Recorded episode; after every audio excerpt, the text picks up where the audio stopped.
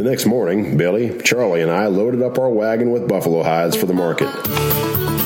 Billy rode off to find Prairie Dog, and Charlie and I decided to unload our hides under the care of Nixon and move my team east to Fort Dodge. I'd been looking for new hunting grounds, and the commander at Fort Dodge would provide me permission to hunt south of the Arkansas River. I remembered hearing from other buffalo hunters about the Sutler store located on the post. The place was owned and run by a man named Wright. Rumor had it he sold whiskey from a private bar along with supplies to buffalo hunters. My ambitions at the time were to purchase merchandise and find a little diversion before heading out on my next hunt. We camped out that evening on a river bend near the fort and waited for Billy's return. As luck would have it, Billy found us the next morning. Billy told us the prairie dog moved on out west to the Texas Panhandle.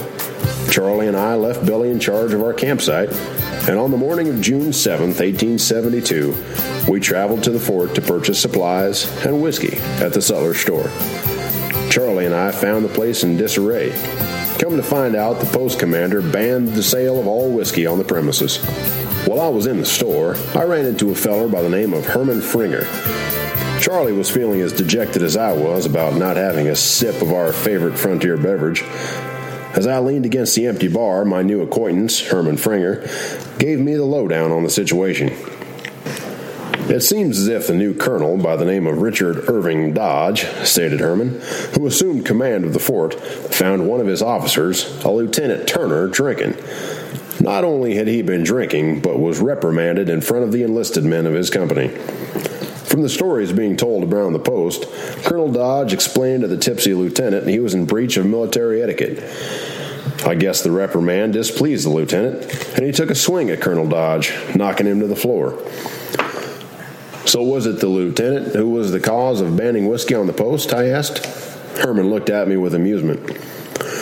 Well, Lieutenant Turner may have been the main cause, explained Herman, but not the entire reason for stopping the sale of whiskey. To add to the problems, the assistant post surgeon recently filed a complaint with the new post commander.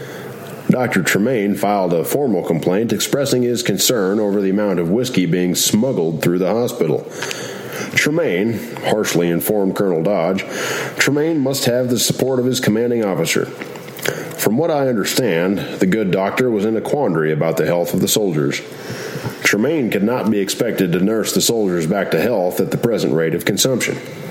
To make things worse, continued Herman, the complaint from Dr. Tremaine named the proprietor of the Sutler store, Mr. Wright, my boss, as the primary whiskey smuggling culprit.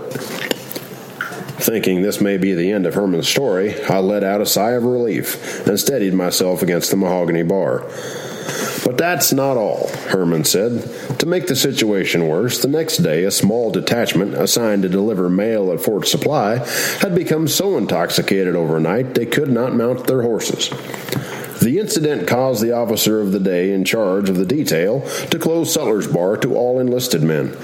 It did not take the new post commander long until he ordered the stop to all sale of whiskey on the post. Well, my friend, said Herman, if you're looking for a drink, then you're in luck, as whiskey will never run dry in these parts.